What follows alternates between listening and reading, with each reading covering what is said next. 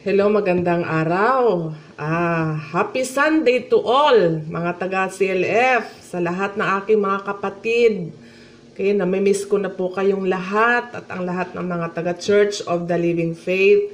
Maging ang lahat ng nakikinig ngayon sa kanya-kanyang mga tahanan, saan mang lugar, saan mang dako, ang mga kapwa Pilipino. Sana po patuloy po tayo makinig at patuloy tayo na mag-aral ng salita ng Diyos.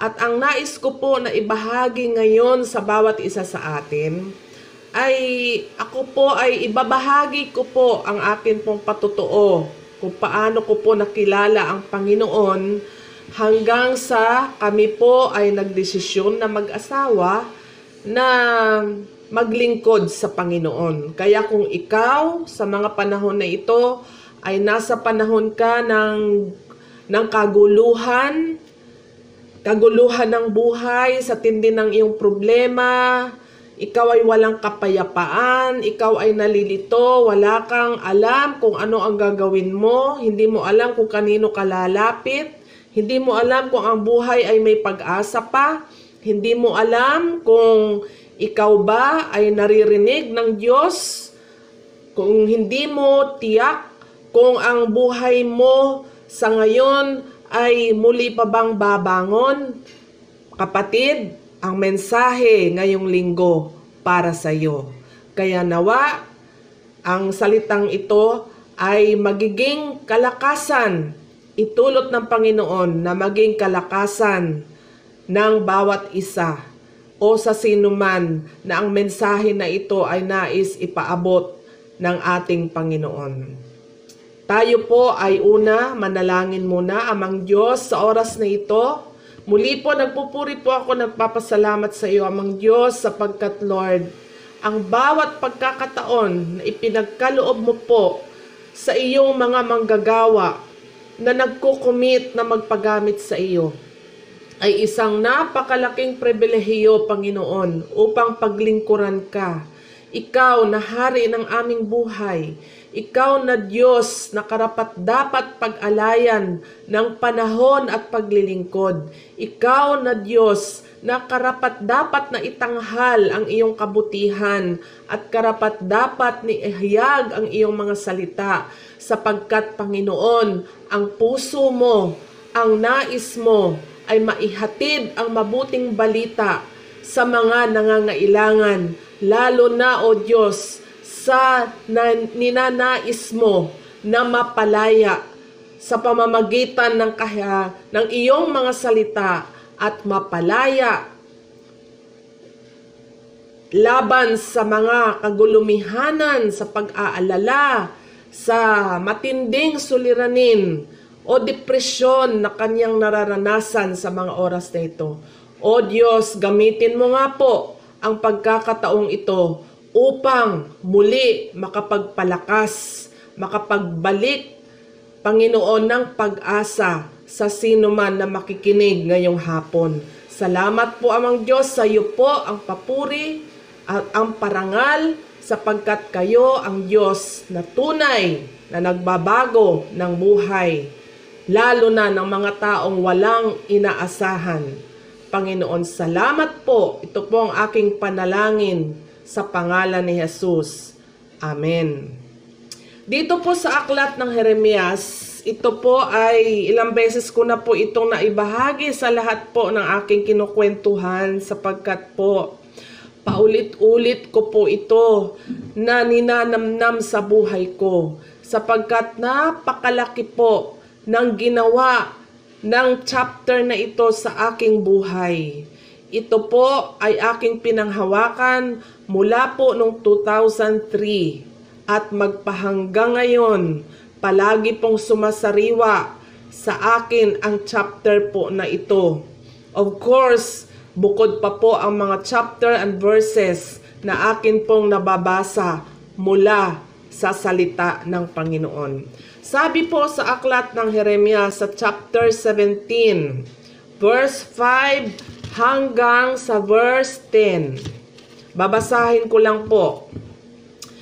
Sinasabi ni Yahweh, Parurusahan ko ang sinumang tumatalikod sa akin at nagtitiwala sa kanyang kapwa. Sa lakas ng mga taong may hangganan ang buhay. Ang katulad niya ay halamang tumubo sa ilang, sa lupang tigang at sa lupang maalat na walang ibang tumutubo, walang mabuting mangyayari sa kanya. So ang Panginoon po dito ay nangusap kay Propeta Jeremias at ang kanya pong pinatutungkulan sa kanya pong kapahayagan ay ang mga Israelita sa panahon po ng pang- pangunguna ni Jeremias na naging propeta sa mga panahon pong naisulat po ito. At ang sabi po ng Panginoon, parurusahan ko ang sinuman. At bakit po siya magbibigay ng kaparusahan? Sapagkat po nakita po ng Panginoon, naramdaman ng Panginoon na ang mga Israelita mula pa ng pinangunahan sa panahon pa ng, ng Exodus sa pangunguna ni Moises, ni na Joshua, okay, marami na po mga dumaan na mga propeta, ng mga hukom, ng mga lingkod ng Panginoon na nagpakilala na po si Yahweh sa kanilang buhay. Pinakilala na ng Panginoon na siya ang Diyos na makapangyarihan sa lahat. Nagpakilala na po ang Panginoon sa kanila na ako lamang ang Diyos na mga ngasiwa sa inyo. Kaya siya nagpakita ng mga miracle, ng mga kapangyarihan, ng mga kababalaghan, pag na, no, para po ang pananampalataya ng mga Israelita ay ma-establish sa kanilang mga buhay para po mapatun mai maihayag ng Panginoon at mapapatunayan sa kanila ng Panginoon na siya lang ang makapangyarihang Diyos at walang anumang mahirap sa Kanya. At ang ninanais ng Panginoon na itong mga Israelita na ito ay talagang huwag magtiwala sa kanyang kapwa. Huwag siyang talikuran. Subalit, dumating po dito ang kapahayagan ng Panginoon kay Propeta Jeremias na ang sabi niya, parurusahan ko ang sinuman. Sino ang paparusahan ng Panginoon? Yung tumatalikod sa Kanya. Sino po ba ang mga tumatalikod sa Kanya? Sa mga panahon na yon, ang mga Israelita po ay meron pong mga Diyos-Diyosan o mga ribulto na sinasamba. Meron po isa, meron po silang ibang Diyos maliban kay Yahweh o Diyos Ama na kanila pong pinanalaligan, kanila pong pinanalanginan, kanila pong hinahandugan, kanila pong inaalayan ng kanilang pagsamba. Kaya ang sabi po ng Panginoon, tumalikod sila. Bakit? Dahil ayaw ng Panginoon na meron po siyang kaagaw. Na ibahagi na po natin ito nung nakaraan na ang Panginoon ay mapanibughuin. Ayaw niya na ang kanyang kaluwalhatian ay mahati sa ilan o sa iba. Lalo na po doon sa mga bagay na gawa ng tao. So, sabi niya, parurusahan ko sino ang mga tumatalikod sa kanya. Okay? Tayo po ay lumaki na hubog ng atin pong mga ninunot mga magulang na alam po nating may Diyos. Subalit hindi po natin siya kilalang kilala. Tanggapin natin po yan at si hindi.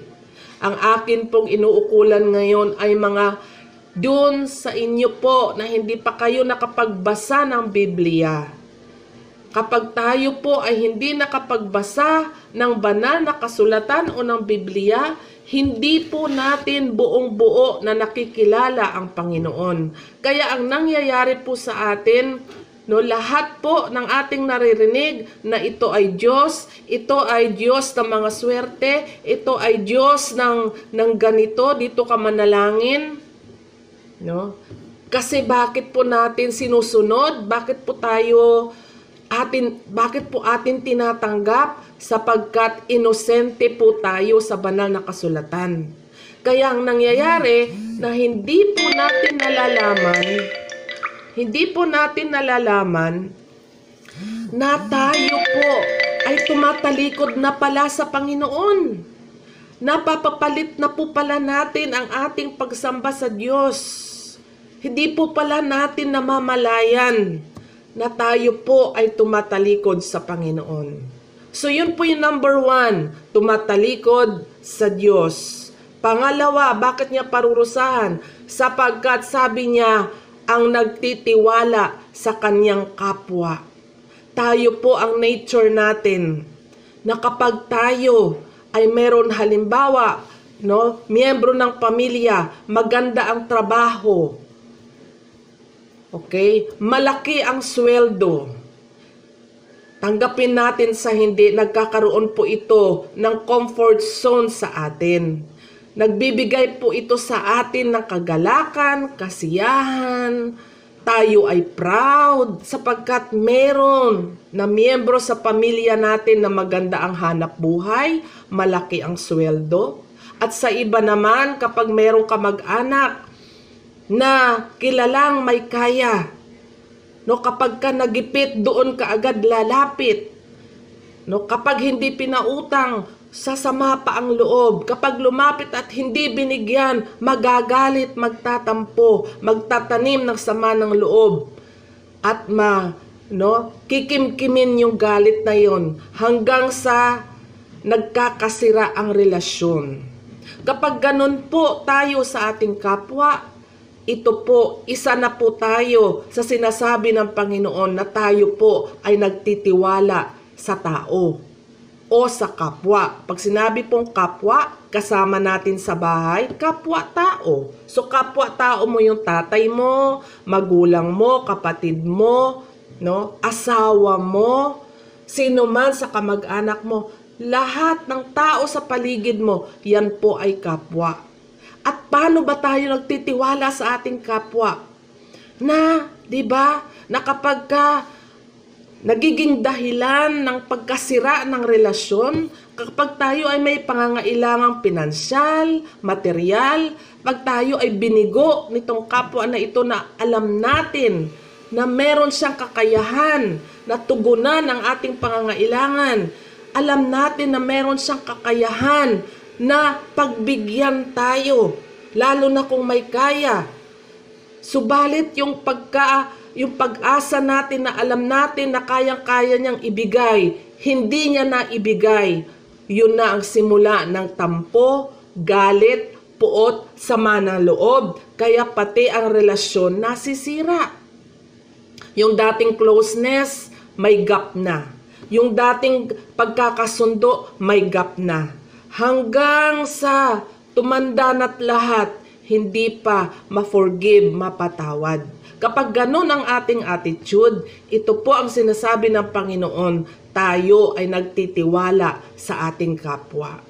Kung hindi man po nasisira ang relasyon, yung tila baga ang ating pananaw, malaki ang sweldo niya No? Ang tingin natin doon sa sweldo niya, ang tingin natin doon sa husay niya, ang tingin natin yung galing niya, kaya malaki ang sweldo niya, kaya maganda ang posisyon niya, kasi ang husay-husay niya. Kaya sa halip na ang tao o ang Diyos ang maitataas mo, sa halip na ang Diyos ang higit na pasalamatan mo, sa halip na ang pagkakilala mo sa biyaya na iyong tinatanggap, ay sa Diyos mo ibalik ang parangal, ang nangyayari, ang naitataas, ang naipupuri, ang naitatanyag ay yung asawa mo na naghanap buhay o sino man sa mga anak mo. Hindi ko po sinasabi na masama yung i-appreciate ang kanyang kabutihan. Of course, kailangan din po natin magpasalamat sa kanya, no? Pero ang sinasabi ko po na ang kaibahan noong no kaisipan na, Lord, kaya mo siya, kaya siya nakakapaghanap buhay, Lord, kaya siya ay ay na-promote, kaya siya nabigyan ng sweldo. It is because, Lord, it is because of your goodness and mercy and grace sa Kanya. Kaya niya nakakayanan ang lahat ng bagay. Salamat po Panginoon sa pahiram na buhay. Salamat po Panginoon sa pahiram na kakayahan. Salamat po Panginoon sa pagtitiwala ng mga provision na ito upang matugunan ang aming pangangailangan. Yun po ang kaibahan. Kaysa doon sa, ah, mayaman kami, ah, may kaya kami kasi ang galing ng asawa ko, ang ganda ng trabaho, kasi ang husay-husay niya, ang galing-galing niya. No? Talagang, kaya yan malaki ang sweldo kasi talagang magaling yan. Hindi naman po masama ang magpuri. Pero dapat po sa ating pagpupuri sa sino man na naghahanap buhay, ang lahat po ibalik natin ang parangal, ang kalwalhatian sa Diyos. Dahil po ang Diyos ang nagkaloob sa Kanya. Kaya niya nakakayanan ang maraming bagay. So, so again, kailan tayo nagtitiwala sa kapwa? Yung bang sa kanya tayo nakadepende? Di pa po, no? Oh, halimbawa, may isa sa miyembro ng pamilya. Wala kang trabaho? Ikaw pa naman ang inaasahan namin. O magsumikap ka. Kinakailangan makatapos ka ng pag-aaral mo. Dahil kasi pag ikaw ang nakagraduate, ikaw ang hahango sa amin sa kahirapan. No? Kapag ikaw ay nakatapos sa kolehiyo, ang paghihirap natin ay mawawala na sapagkat ang galing-galing mo. So wag po, wag po natin sasabihin yung ganun. Kasi pag ang tingin po natin sa ating mga mahal sa buhay, na parang sila yung maghahango sa atin ng kahirapan, ang nangyayari po sa halip na sa Diyos tayo nagtitiwala, ang ating pagtitiwala ay sa atin pong kapwa. Kaya sabi po ng Panginoon, parurusahan ko oh, ang nagtitiwala sa kanyang kapwa sa lakas ng mga tao na may hangganan ang buhay. Dahil nga naman ang kapwa, sino ba nagbibigay ng lakas? Ang Diyos. Sino ba nagbibigay ng kakayahan sa Kanya? Ang Diyos. Sino ba ang nagpapahintulot sa Kanya? Kung bakit niya nagagawa ang mga bagay-bagay? Ang Diyos. Kaya sabi po ng Panginoon, parurusahan ko ang sino man na nagtitiwala sa kanyang kapwa. No? So sabi po dito ng Panginoon, ang resulta, no, kapag tayo ay nagtitiwala sa sino man at tumalikod sa Panginoon, sabi po sa verse 6, tayo daw po ay makatutulad sa isang halaman na nakat nakatumutubo sa ilang. Ilang po yung disyerto. So ano po ba meron sa disyerto? Lupang tigang, walang tubig, walang ulan, no? Ah, sand pa yung pinaka lupa. So ano man ang itatanim mo doon maliban sa cactus o ano pa man, no? Hindi talaga 'yun mabubuhay. No, sabi pa dito, no? Ang lupa daw ng disyerto o lupang tigang ay maalat. Pag sa, sa ngayon po sa panahon natin, meron pala pong lupang acidic. Pag ang lupa ay maasid, mataas ang acid, hindi po lumalago ang halaman dyan. At hindi po siya kailanman magiging healthy. No? So sabi dito, walang mabuting mangyayari sa kanya. So yun po. Okay? So, ano po ang dapat nating iwasan? Huwag po tayo tumalikod sa Panginoon. At huwag po natin ibigay ang tiwala natin sa ating kapwa. No? Paano pong mangyayari yon? Kapag ka, ang ine-expect natin may pera yan. Siguro pag humiram ako dyan, solve ang problema ko. Siguro pag pinautang ako niyan, solve ang problema ko. Hindi po.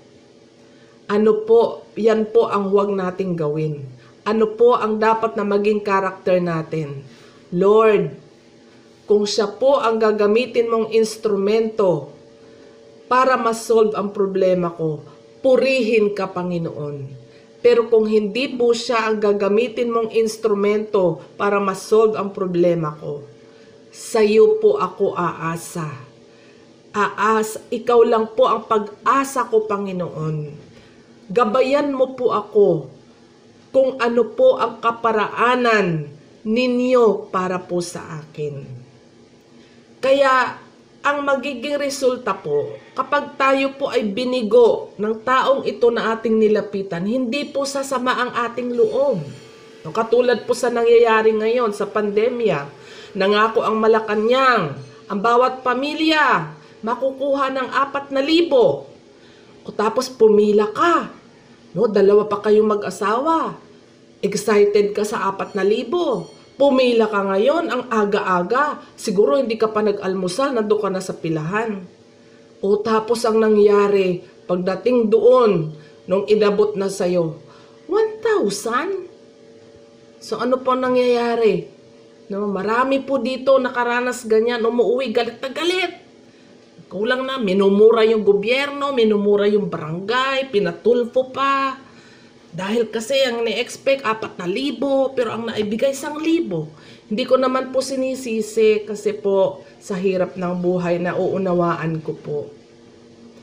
Pero sabi ko nga po, sana walang mga anak ng Diyos na lubos na tumitingala sa apat na libo na pangako ng Malacanang dahil ang kanyang pag-asa na magpo-provide sa kanya walang iba kundi ang Panginoon.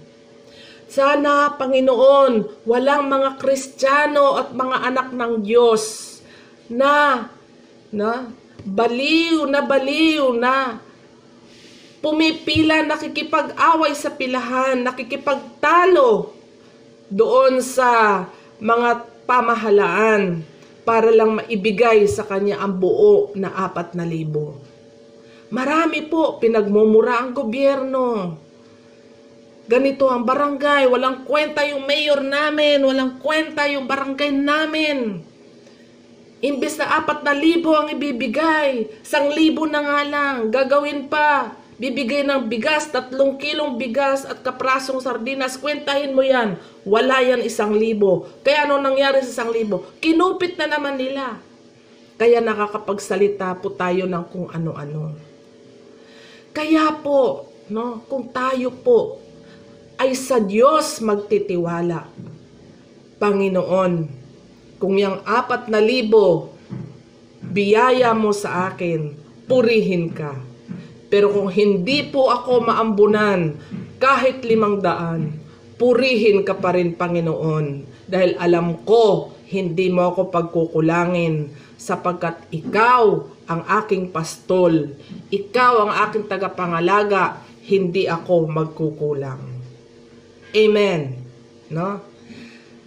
So, sabi po sa verse 7, dito pa rin po tayo sa chapter 17, verse 7, Ngunit, Maligaya ang taong nananalig kay Yahweh.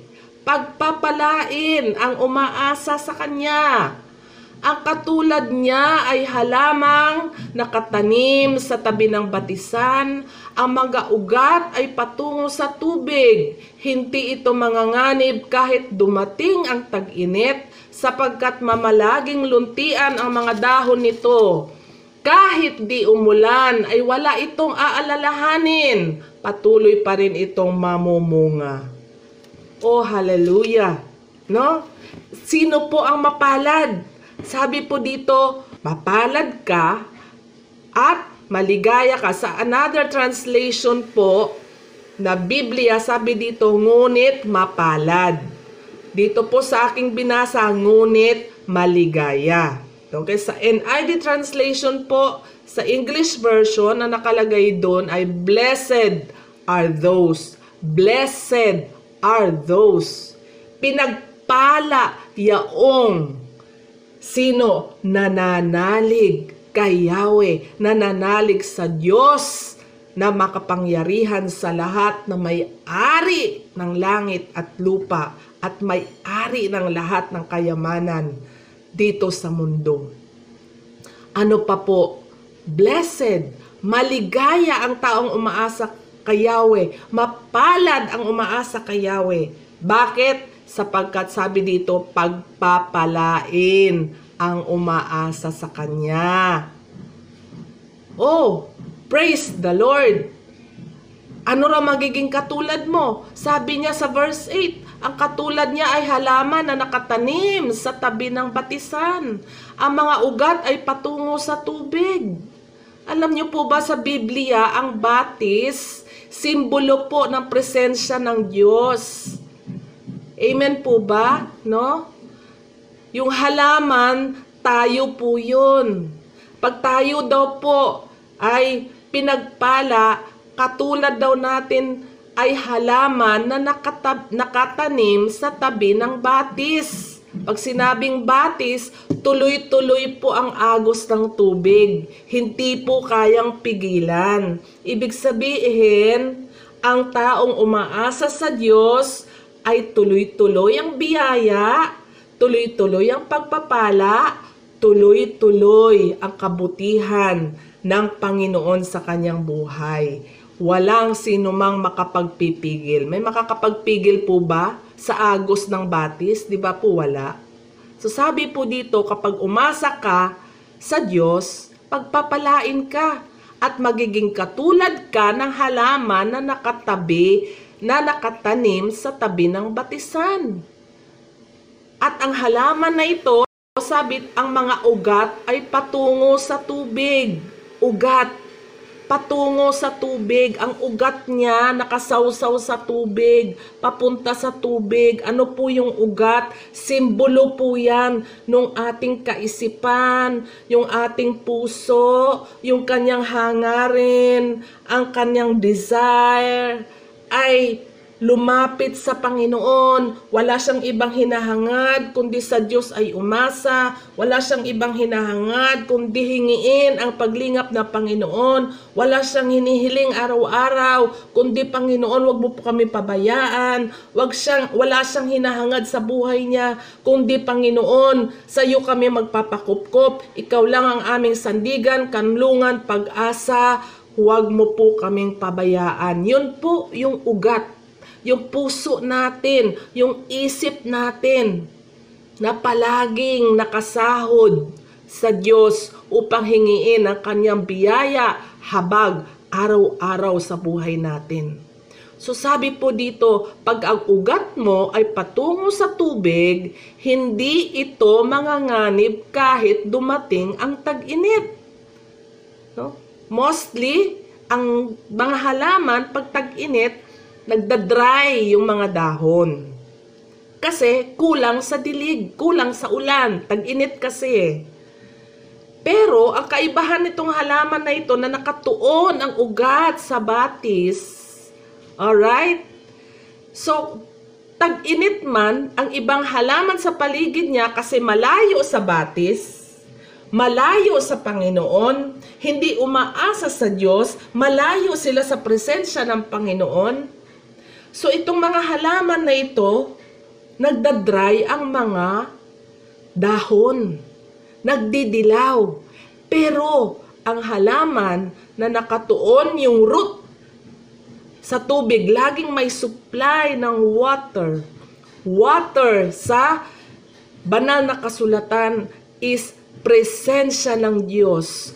Banal na espiritu Espiritu ng Panginoon na lagi nang nangunguna sa ating buhay, na lagi nang welcome sa ating buhay, na lagi na bukas ang ating puso at isip na siya ay malayang kumilos sa buhay natin.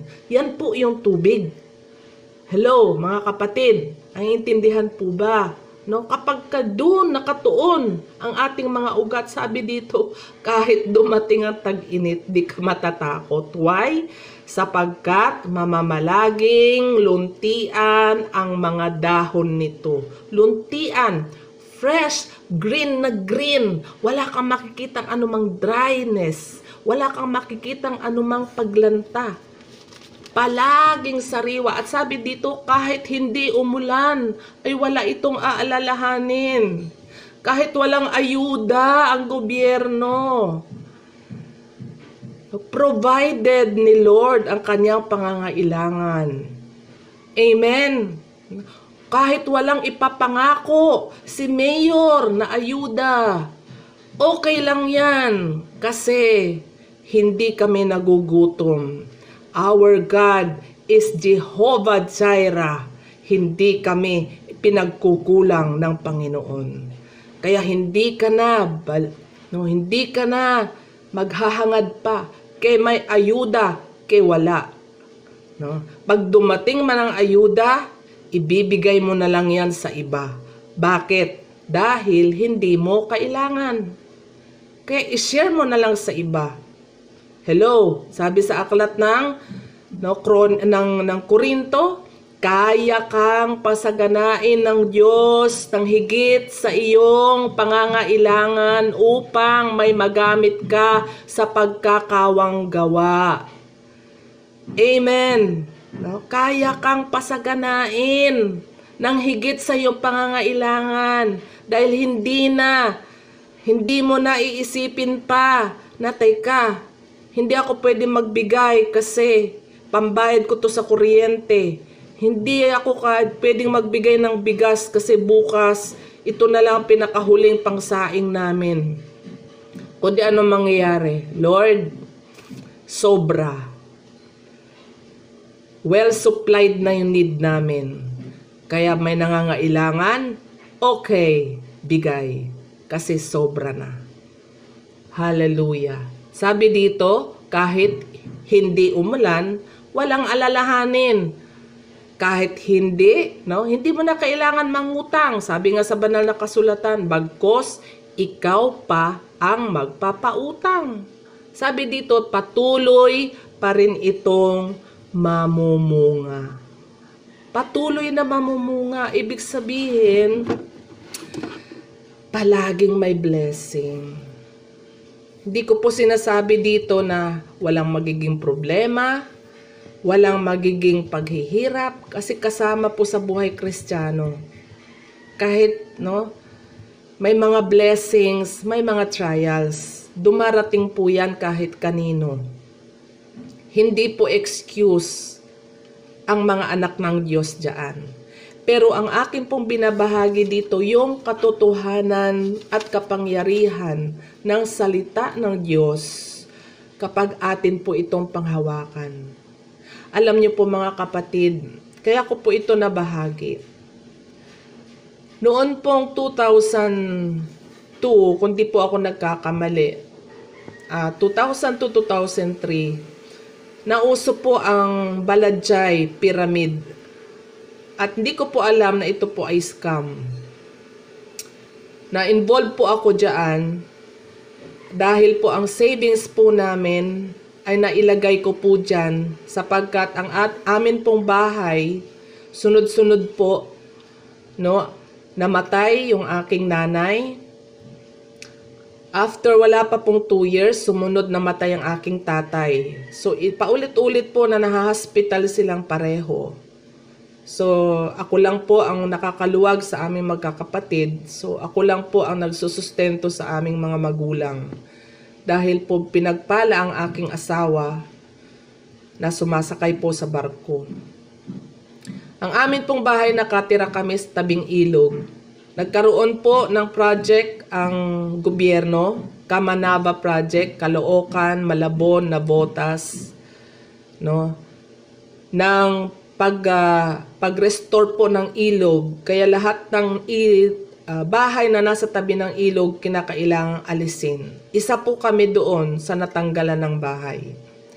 Kaya nung na-demolish po ang bahay namin, ay uh, napilitan po kaming magrenta.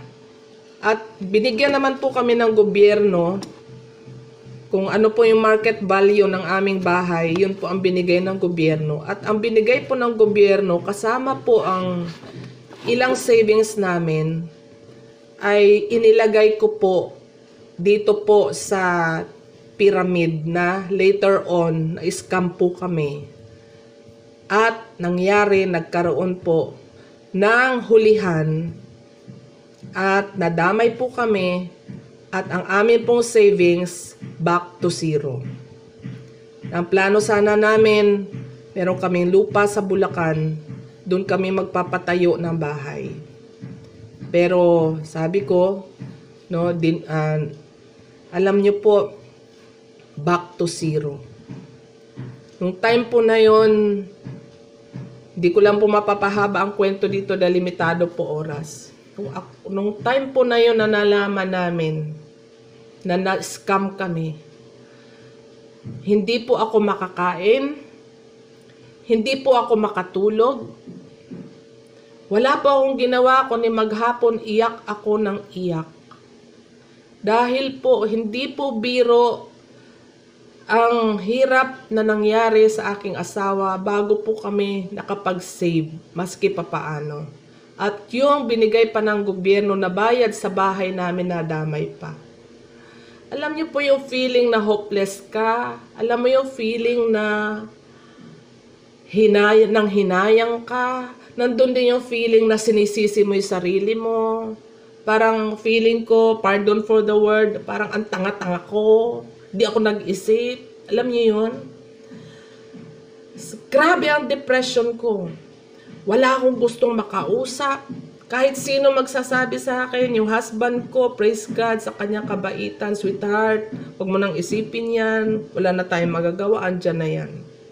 Ayaw niyang ipahalata na siya ay nasaktan din. Ayaw niyang ipahalata na nainis siya sa akin kasi ako yung nagdesisyon noon. Hindi niya pinahalata. Wala po akong tinatanggap na anumang payo. Okay lang yan, kikitain pa yan. Ano pa rason ko? Hindi kasi nangyari sa inyo, kaya madali niyong sabihin. Kung kayo kaya makaranas, doon niyo ako maiintindihan. Napakahirap. Ang anak ko natutulog, ginigising ko na, kausapin mo ko. Gusto ko nang may kausap. Kasi, ang hirap po, sa loob po ng tatlo hanggang apat na araw, nakakulong ako sa kwarto. Wala akong ginawa kundi umiyak, umiyak, umiyak, maghapon, magdamag. Ang panlasa ko sa pagkain mapait. Ang panlasa ko sa tubig mapait. Ayokong kumain. Hindi ako makatulog dahil punong-puno ang utak ko dun sa nangyayari. Kaya napakahirap kapag nakakaranas ka ng depression, pag-aalala, na tingin mo na sana maibalik. Minsan gusto mo sampal-sampalin sarili mo, sana panaginip lang to, sana magising ako at pagising ko, isipin ko, ay, salamat na nanaginip lang pala ako, hindi pala totoo. Pero alam mo yon kahit anong yugyug mo ng ng sarili mo, totoo, totoo. Hindi ako nananaginip. Totoo to, nangyayari. Nandito ako sa sitwasyon ngayon. Paano, paano gagawin ko? Saan ako lalapit? Sino aasahan ko? Alam mo kapatid, naiintindihan ko ang sitwasyon mo. At bigla, wala akong dinesisyon sa sarili ko, kundi lumuhod, umiyak sa Panginoon. Humahagulgol ako at ang sabi ko, Panginoon, kausapin mo ako, kausapin mo ako, hindi ko to kaya kung hindi ikaw ang makikipag-usap sa akin. Naalala ko po ang sabi ng Panginoon sa aklat ng ikalawang kronika, dito po sa chapter 29. Ah, sorry. Dito po sa aklat ng kronika, ikalawang kronika sa chapter 7, sabi dito, 14. Chapter 7 verse 14. Ngunit, sa sandaling ang bayang ito na aking pinili, ang bayang ito, ang tinutukoy po ng Panginoon mga Israel, bayan niya. Sa panahon po natin ngayon, mga believers ni, kay Christ, pananampalataya ni Kristo. So, pwede ko pong baguhin ang sentence. Sabi po dito, ngunit sa sandaling ang mananampalatayang ito na aking pinili ay ano po, magpakumbaba, manalangin, hanapin ako, sabi ng Panginoon, at talikdan ang kanyang kasamaan, diringgin ko siya, patatawarin ko siya, at ibabalik ko sa kanyang lupain ang katiwasayan at ang kasaganaan. Yan ang pinanghawakan ko kapatid. Dumulog ako sa Panginoon. Hinangad ko. Dinisar ko. Nagsisisigaw ako sa Panginoon. Umiiyak ako, Panginoon. Alam kong totoo ka, buhay ka. Ikaw lang ang pag-asa ko. Hindi ko alam ang, ano po ang gagawin ko hanggat hindi ikaw ang nangusap sa akin. Hindi po ako muli magkakaroon ng buhay. Hindi po ako muli magkakaroon ng lakas at pag-asa. Kailangan kita, Panginoon. Kapatid, at sino man nakikinig ngayon,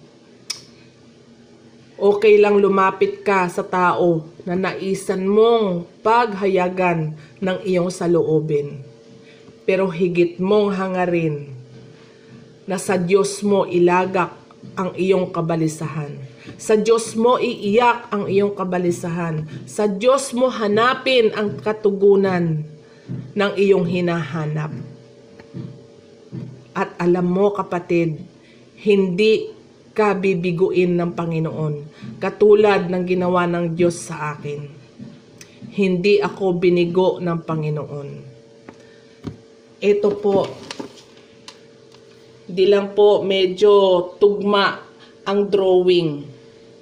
Naghanap po ako ng marunong mag-drawing sapagkat when I prayed to God, na naginip ako. Ang akin pong panaginip, ito po ako nakahiga, nakakuyakoy sa ilalim ng puno. Dapat po may shadow yan. Hindi lang po medyo master ang nagdrawing nito. Kaya po ako'y nananawagan kung meron marunong po magdrawing. Gusto ko po yung kung ano talaga'y napanaginipan ko, yun po ang aking ipapagawa.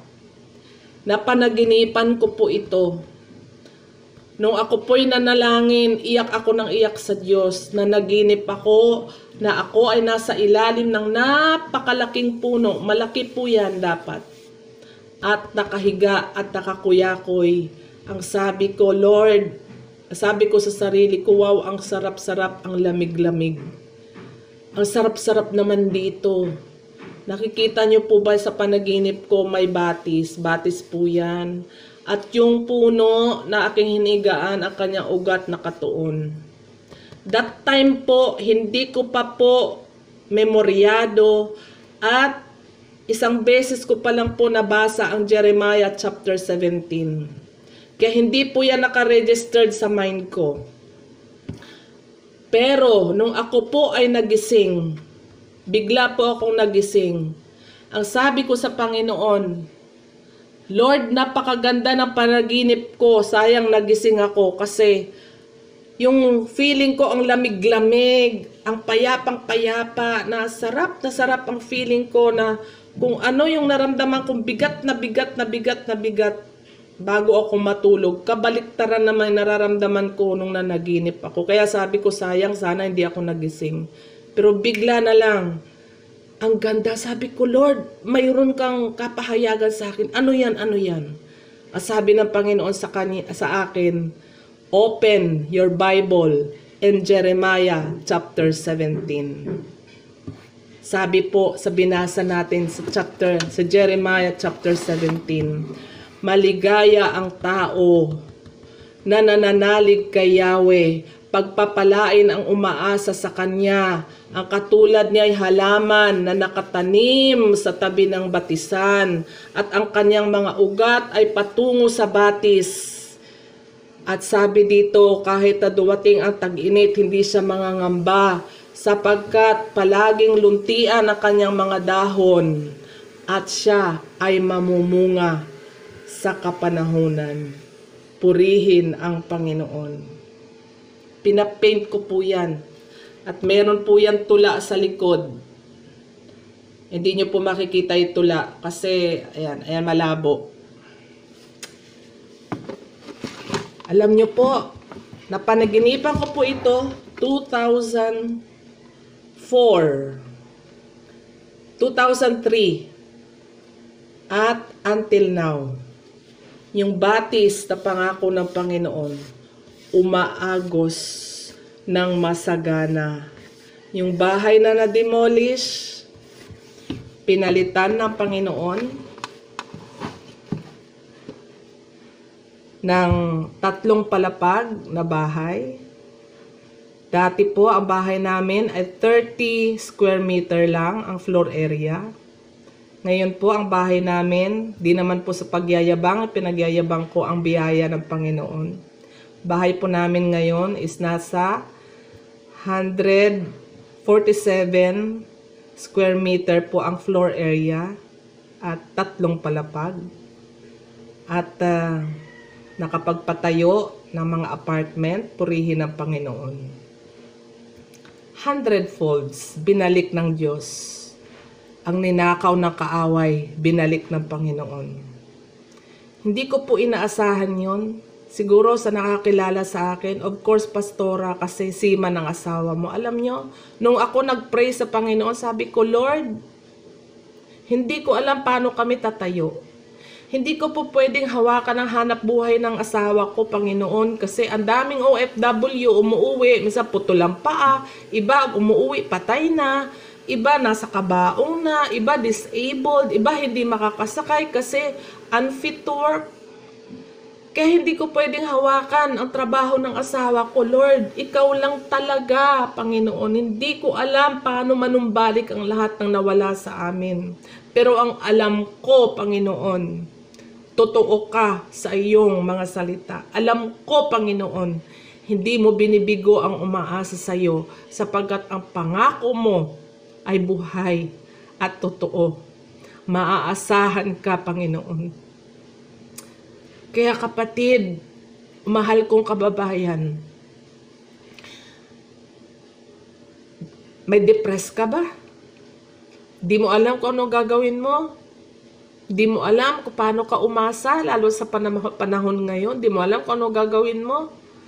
Di mo alam paano pa panambali, panumbalikin sa maayos ang buhay mo. Sa Diyos mo hingiin. Sa Diyos mo ilagak. Sa Diyos mo isigaw.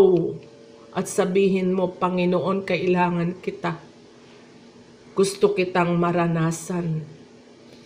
Iparamdam mo sa Panginoon siya lang ang tangi mong kailangan.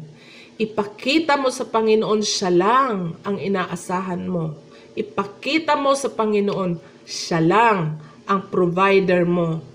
At wala kang ibang kinikilalang sandigan, kanlungan, at kukup-kup sa iyo kung hindi siya lang.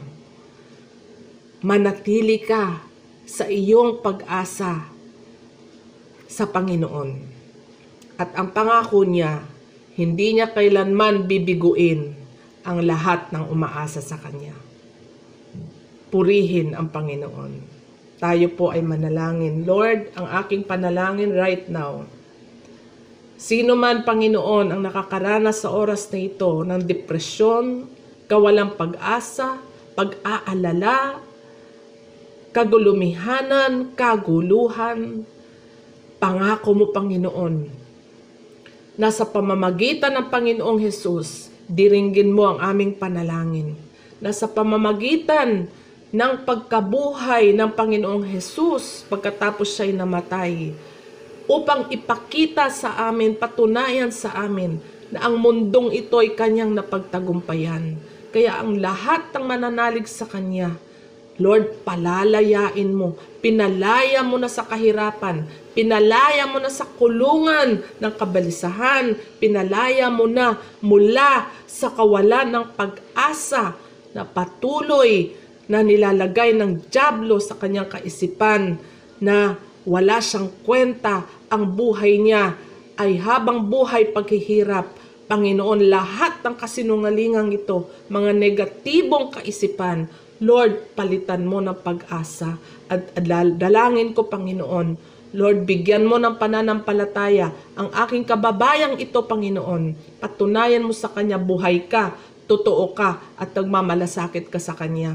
Lord, panumbalikin mo ang kapayapaan. Panumbalikin mo ang kanyang pag-asa sa pangalan ni Jesus. Oh Lord, in the name of Jesus, Father God, Lord, restore, restore, oh Lord, yung hope na kailangan niya. Panginoon, sapagkat Lord, sinabi mo, walang bagay na mahirap sa iyo sa lahat ng nananalig sa iyo.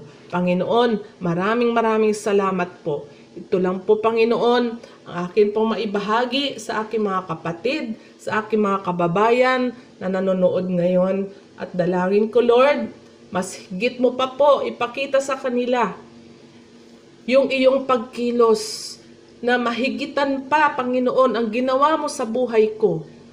Mahigitan pa, Panginoon, ang gagawin mo sa kanila. Lord, let the blessing of anointing be upon them in Jesus' name. Father God, sapagkat you are a true God, Lord. Tunay at totoo, tatawaging mapalad ang lahat na nagpapakupkup sa iyo. Salamat, Panginoon. Ito po ang aking panalangin sa pangalan ni Jesus. Amen. Amen. God bless you. And may the Lord be gracious and merciful to you. And may His face shine upon you. God bless you.